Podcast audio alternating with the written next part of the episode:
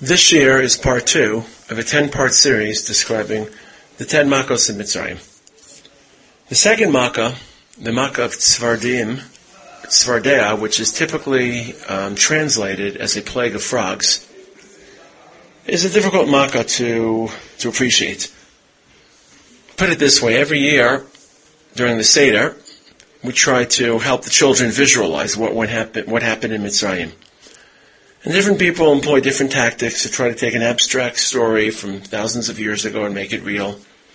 I've been at Starium where sometimes there are props and physical props that are used, or visual art and visual aids, pictures.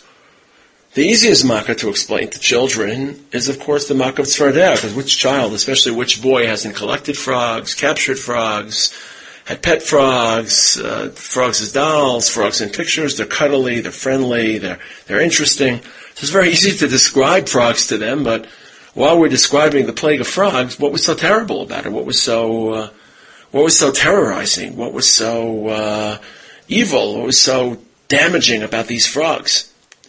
And sometimes we don't ask that question pointedly enough. What exactly was the makkah, was the plague of frogs? Why was it part of these 10 plagues of affliction, of punishment, of suffering upon the Egyptians? Now I said typically that Tzvardim are described as frogs, although this is really the only time or the only context in which the term Tzvardea is employed in Tanakh. This is really very little reference point. There's a Pasuk in Tehillim, but it's describing the makkah of Tzvardea. So that's not going to help us define Tzvardea. We'll see later that some Rishonim offered a very, very different and in many ways more easy to understand, more easily understood definition of Tzvardea as a plague, as a makkah. But assuming the typical translation that they were actually frogs, these teams and armies of frogs that rose out of the Nile and dispersed over Egypt, what was so difficult? So they had a lot of frogs. They could all catch frogs and add to their collections. Part of it may have been a continuation of disrupting the Egyptian eating and the Egyptian food supply. I mentioned in the previous year about Dam that the water was affected, that the ability to irrigate their fields, the fish, which was probably a luxury item for Egyptians, that was affected.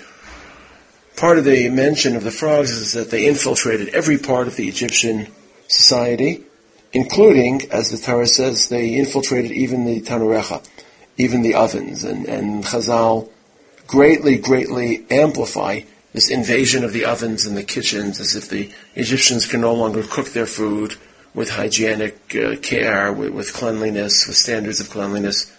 So it's definitely more difficult for the Egyptians to eat and to prepare their food, but that probably won't be sufficient to describe or to define, to entail a makkah.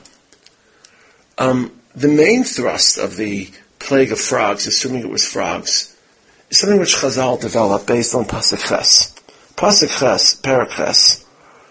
Vayetze Moshe ve'Aaron me'im paro. Moshe and Aaron depart paro having pleaded with Moshe to remove the frogs. Vayitzak Moshe al Hashem, Moshe davens Hakadosh Baruch Hu al devar hatzvar de'im asher sam leparo, about the issue of the frogs, which was imposed on Paro. Chazal seeing that strange and seemingly unnecessary phrase al devar hatzvar de'im, that one of, if not the most pressing and tormenting aspects of this plague of frogs was the sound. They interpret the word devar, they stretch it to mean the word dibor. That the frogs were a makkah, not because they covered the land, not because walking was difficult, cooking or baking, because their croaking just overwhelmed the Egyptians, the sounds that they emitted day and night, croaking, screeching.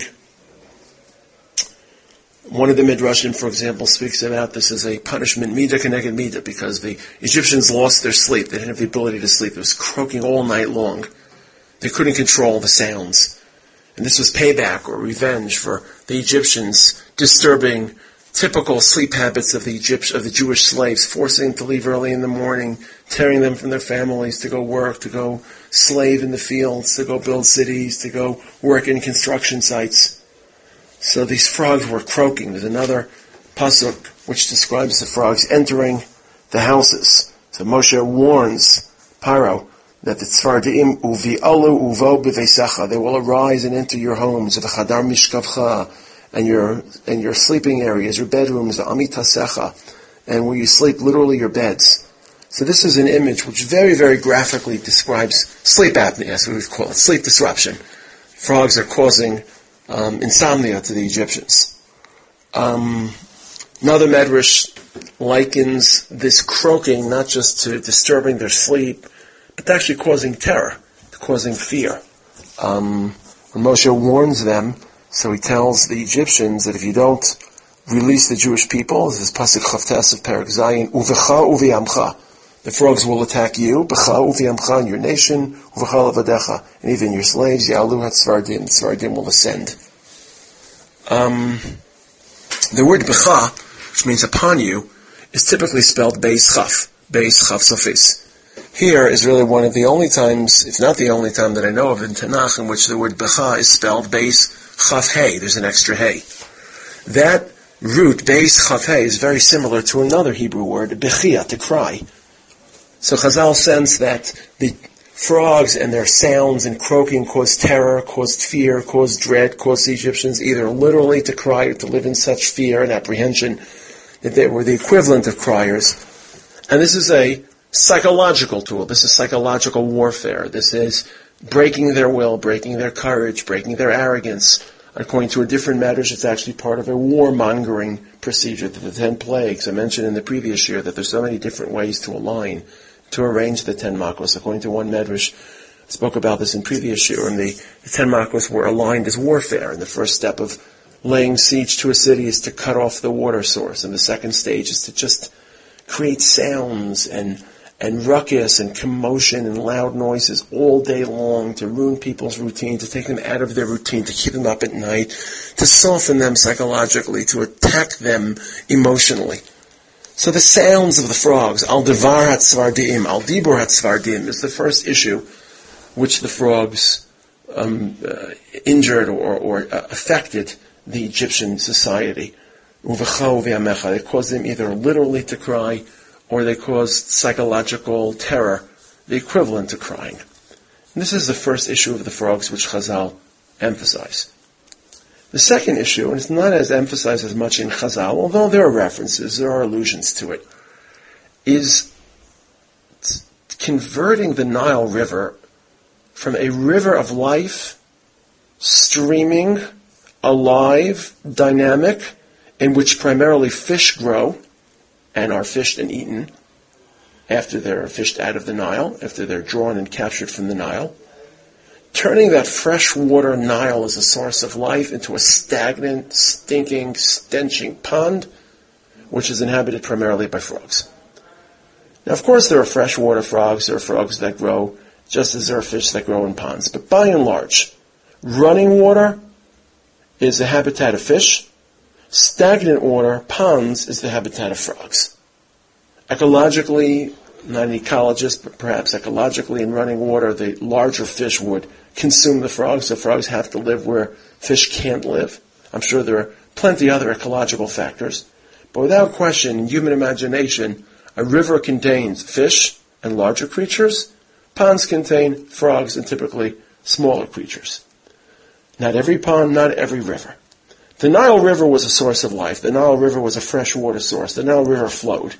These two makkos, and notice it's a process of two makkos, not just Tzvardea, but it's a continuation. If we take a look at the entire body of work, the freshwater Nile turns into blood. The fish inevitably, consequentially, die. Their bodies rot.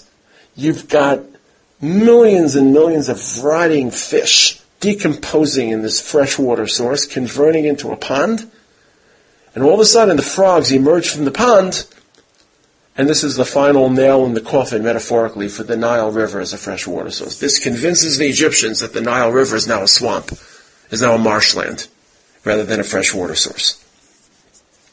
And there are scores of psukim and references to convey this sense of makkos tzvardea, not so much the frogs and the damage they wrought, but just the image the Egyptians had of a freshwater source which is supposed to produce fish and life, stenching and producing frogs being converted into a pond. So, for example, when the frogs actually emerge from the Nile River, or when Moshe is being instructed what will happen in instructing Paro, visharatz hayor tzvar de'im, The Or will be shorets, will put forth, will spring forth frogs, in this case, frogs. Strange language. Why doesn't it say, as is typically described in this pasuk, that they will arise from the Nile River, they will exit, they will come from the Nile River? What does it mean? Visharatz hayart Tzvardim. Without question, this term visharatz is reminiscent of the term in Bereishis, Yishritzu Hamayim. When the Torah first describes Hakadosh Baruch Hu creating water source as the source of life, fish and birds, which came from water source. So in Bereishis, water sources are the source of dynamic life, of multiple creatures, of birds and of fish.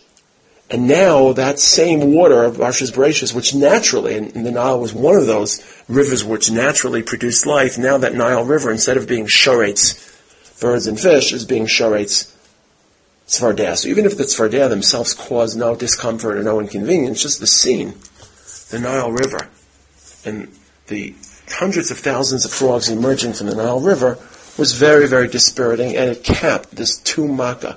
I mentioned in last week's shiur that the makkos are aligned in many different combinations, not just the Ditzah Chadash B'Yachav of Rabbi Yehuda. In Pasuk Yud, the Nile River, again, is producing these frogs, and Vativash Ha'aretz. Once the frogs die and they're heaped on the ground, the surrounding banks of the Nile River themselves begin to smell. Remember, this is a direct reference to the smell, Uvash Hayor. So in Dam, the Nile River starts to smell because of all the dead carcasses of fish decomposing. Now the carcasses are removed from the Nile River because the Nile River itself smells, and the banks of the Nile River are heaped with carcasses of frogs, and that's beginning to smell. So this entire region, which is once a teeming region of life and dynamic water flow and fish, now is just a cemetery that smells, and as I mentioned in the previous year, smells a very, very powerful sense. It's olfactory sense. It's very powerful. This was a way of debasing and humiliating the Nile River, which was seen as a god, as the source of Egyptian technology, of Egyptian cultural pride. They literally couldn't bear to think of the Nile River, let alone visit it, because of the stench. The stench was so deeply nestled in their conscience. There are also many different phrases about the plague of Tzvardea, which are structurally very, very similar to the same phrases which appear about Dam, reminding us of this almost unmistakable connection between Dam and Tzvardea as two makkos literally directed at the Nile River. So, for example, Hashem tells Moshe to visit Paro and to warn him. But at the time of execution, the makkah is executed by Moshe and Aharon. Vayamar Hashem el Moshe emor el Aharon. And Chazal already know that Moshe couldn't perform this individually because it was directed to the Nile River, and Moshe had to express gratitude to the Nile River for saving him. But ultimately, that same ambiguity, when Moshe is told about the makkah, but at the time of implementation, both Moshe and Aharon are involved, reminds us of the parallel between Makkah's Dam and Makkah's Tzvardea. Or when Aaron stretches his hand and his mateh, his staff, he stretches it on all the rivers, all the Niles, all the tributaries, all the bodies of water. Al hanaharos, al hayaorim, al haagamim, v'halas at Tzvardim al eretz Mitzrayim. The same description about stretching a staff on all the bodies of water is lifted right out of Pasuk Yutes in Perak Zayin, describing Makkah's Dam. So the Torah is very intent on twinning these two makkos to remind us that beyond the sounds which the frogs emitted, the croaking, the terror, the lack of sleep, the lack of routine, the lack of solitude, the lack of tranquility, the frogs also form this final, or entail this final degradation, demotion of the Nile River from a river of fresh water teeming with life and fish, seen by the Egyptians as their cultural currency, deified by the Egyptians as their god. Now it was a stinking, odorous swamp that could only produce frogs. But the truth is, there's so many other phrases in this description that suggest that it wasn't just symbolic, metaphoric, and after all, sounds cause discomfort, loud noises are inconvenient, they shake and they ruin our routine, they cause us insomnia, but it's not violent. It's a cultural, metaphoric transition of the Nile from a river into a swamp. It's not violent. When Moshe warns Paro, Pasuk Chav Zayin and Perak Zayin, Hineh anochi nogef es kol gvulcha betzvardim. I will attack you. Nogef is a very physical and violent verb. It's another iteration of the verb in Mishpatim, where two men are fighting and they literally assault by accident because they're fighting with each other, but their fight causes them to literally bully or bull rush a pregnant woman inadvertently, and her children miscarry, and there's all sorts of payments and compensation that have to be taken into account. It's hard to imagine frogs causing such violence, even bullfrogs.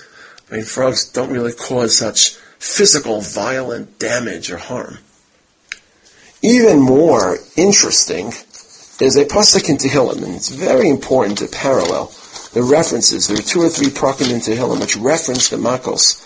They group the makkos in different ways which we wouldn't expect from Sefer Shemos. There are images about these makkos which are conjured up in Tehillim. So it's extremely important to learn about the makkos from Tehillim as well. So in Perak in Ches, the 78th chapter of Tehillim, one of the prakim which describes the makkos, in Pasuk Memhei, an interesting pairing between Arov and Tzvardea. Now, obviously, they're paired together because they're both animal-based, they're amphibious animal, but they're both part of the animal kingdom, so to speak. But listen to this pasuk: Yishalach b'hem arov va'yochleim. Hashem sent the wild animals to ravage them, to consume them, to plunder them. That's obvious. That's the purpose of arov, and Hashem will discuss it. U'tzvardea b'tashchiseim. Just as Hakadosh Baruch Hu sent the arov, Hakadosh Baruch Hu sent the tzvardea v'tashchiseim, to destroy them, to obliterate them. I don't know of many frogs that cause hashchasa, such obliteration.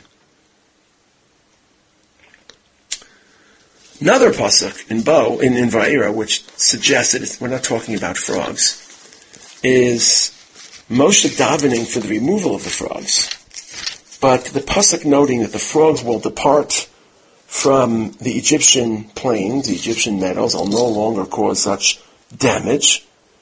Rak ba'yor tisha'arna. Okay, Moshe promises Paro that they'll remain in the Or, they won't disappear. The Arba disappeared. We'll talk about the disappearing Arba. But whatever these frogs were, the danger they entailed, the plague, was not as intense after it ended, but still from time to time, whatever the Tzvardea caused repeated itself in Egyptian history. And the Medrash says that there's this Tzvardea-like animal that remained in the Nile and from time to time came out of the Nile and literally, the language of the Medrash, grabbed human beings and killed them. There's no question, and this is already something suggested by the Ibn Ezra explicitly, by the Ramban explicitly, that the Tzvardea, by the Ramban's Talmud, Rabbeinu Bachi, explicitly, that one interpretation of the Tzvardea was not a frog, but an alligator or a crocodile. Etymologically, it's referred to as a Tzvardea because it comes from the word Sipor, because there is a bird, which many images of alligators confirm. There's this particular bird, I don't know the exact natural or clinical name for that bird, which has a symbiotic relationship with the alligator. It cleans its teeth from different parasites or different bacteria, and it eats whatever leftover food the crocodile or the alligator is no longer interested in. And certainly in ancient pictures, the crocodile or the alligator was rendered with a bird on top of it. Many accounts claim that the bird actually could chirp and warn the alligator of oncoming predators or alert him to the possibility of foodstuffs in the area. A tzipor da, a animal that gets its information, its information, from its tzipor, would be an ancient way to describe an alligator. The Ibn Ezra actually talks about the al-timsach beast, but in ancient Egyptian records, the al-timsach beast, or the timsah beast, was an alligator or a crocodile. I don't know the exact clinical name exactly for what animal or what crocodile/alligator lived in Egypt or inhabits the Egyptian area. This changes the entire image of Tzvardea. It wasn't homely, attractive, cute frogs causing minor inconveniences, loud noises, and all the night, symbolizing the death of the Nile as a fresh water source. These were alligators that arose from the Nile, and part of the terror is that the alligators camouflage themselves, as we know, very, very well in bodies of water, and they just leap out of the water and grab whatever life forms, whatever living creatures are standing by the Nile, and grab them back into the water and clasp and clutch them, and don't let go. The one of the hardest, if not the hardest, bite of the entire animal kingdom, toughest grip. And one of the dominating words throughout this parsha is the arising Tzvardea, the alu uva'u, they arose. This repeats itself. I don't have time to read it, but at least 6 or 7 times in this parsha, they arose from the Nile. Frogs don't arise, they leap out. The alligator literally rises from the water because you don't see it. It camouflages itself. And this also explains the medrash, that these animals, or these, in this case, reptiles, return to the Nile. As we know, they never disappeared entirely, but just the level of the plague was reduced, was diminished, but everyone knows that these crocodiles and alligators continue to entail peril for people standing by the banks of the Nile River. It explains the association in Tehillim between the Arov and the Tzvardea. They were both violent creatures, literally killing the Egyptians. It explains the term nogev. It explains so much about Tzvardea. In addition, it explains a very interesting phraseology in which the Tzvardea is referred to once as a single Tzvardea that covers the land of Egypt. V'atala Tzvardea in Pasuk Beis, Perak Ches. The Tzvardea arose, v'atachas aseres Mitzrayim, and it covered the land of Egypt. Now why the covering of the land is important is a separate story. Meretz Hashem will hopefully talk about it in a future shiur. What does it mean to cover the land? But what does it mean, a single tzvardea? How could a single frog cause such damage? And there's a machlokas in Sanhedrin, between Rabbi Akiva and Blaza ben Azariah, and Tzedek Zayin, and Samach Zayin, how to interpret this. But if it is an alligator, and the notion of, even though there are probably plenty of alligators, but the fear caused by one alligator is enough to be captured in a singular term. If there were frogs, you're not afraid of one frog. If there's 1,000,000 frogs, it could cause inconvenience, loud sounds. But if there's one alligator, it causes fear. And it can literally cover Egypt. I mean, from the eyes of the beholder, it looks like there's this beast coming out of the Nile, perhaps that you've never seen before. And all of a sudden, this beast is devouring and attacking the land of Egypt. Now, it's altogether possible that makkos Svarda included both. There's nothing preventing a reading which suggests that basically this makkah was a combination of all 3 elements caused by 2 different life forms. The frogs caused the loud sounds, the croaking, the shrieking. The frogs caused the conversion, or at least they symbolize the conversion of the Nile from a river into a swamp. And the alligators were essentially rising out of the Nile, terrorizing the Egyptians and killing Egyptians. There's nothing preventing. The Pasuk provides different imageries, and perhaps they were both occurring.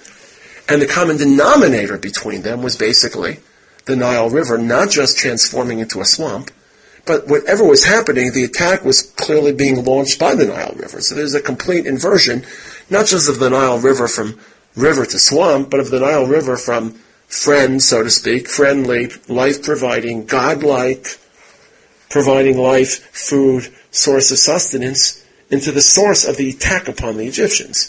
And this was a complete transformation, culturally, existentially, psychologically, religiously.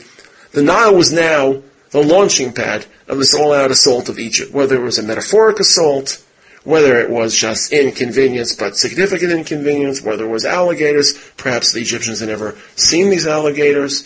Perhaps this was the first time in nature that Hakadosh Baruch Hu sent these alligators. Either way, the Nile was now converted into an enemy. These are some of the imageries associated with Tzvardea. If the Tzvardea were frogs, they caused loud sounds, inconvenience, disruption of schedule, insomnia. They transformed the Nile into a swamp. In addition to there being frogs, there may have also been alligators that rose up suddenly out of the Nile, terrorizing the Egyptians. Remember, in modern context, we have ways to put down alligators, to tranquilize alligators, to kill alligators. They're very, very scaly, thick-skinned creatures. If you're trying to defeat alligators with spears, good luck. It's not that easy. And this was a major, major assault on the Egyptians.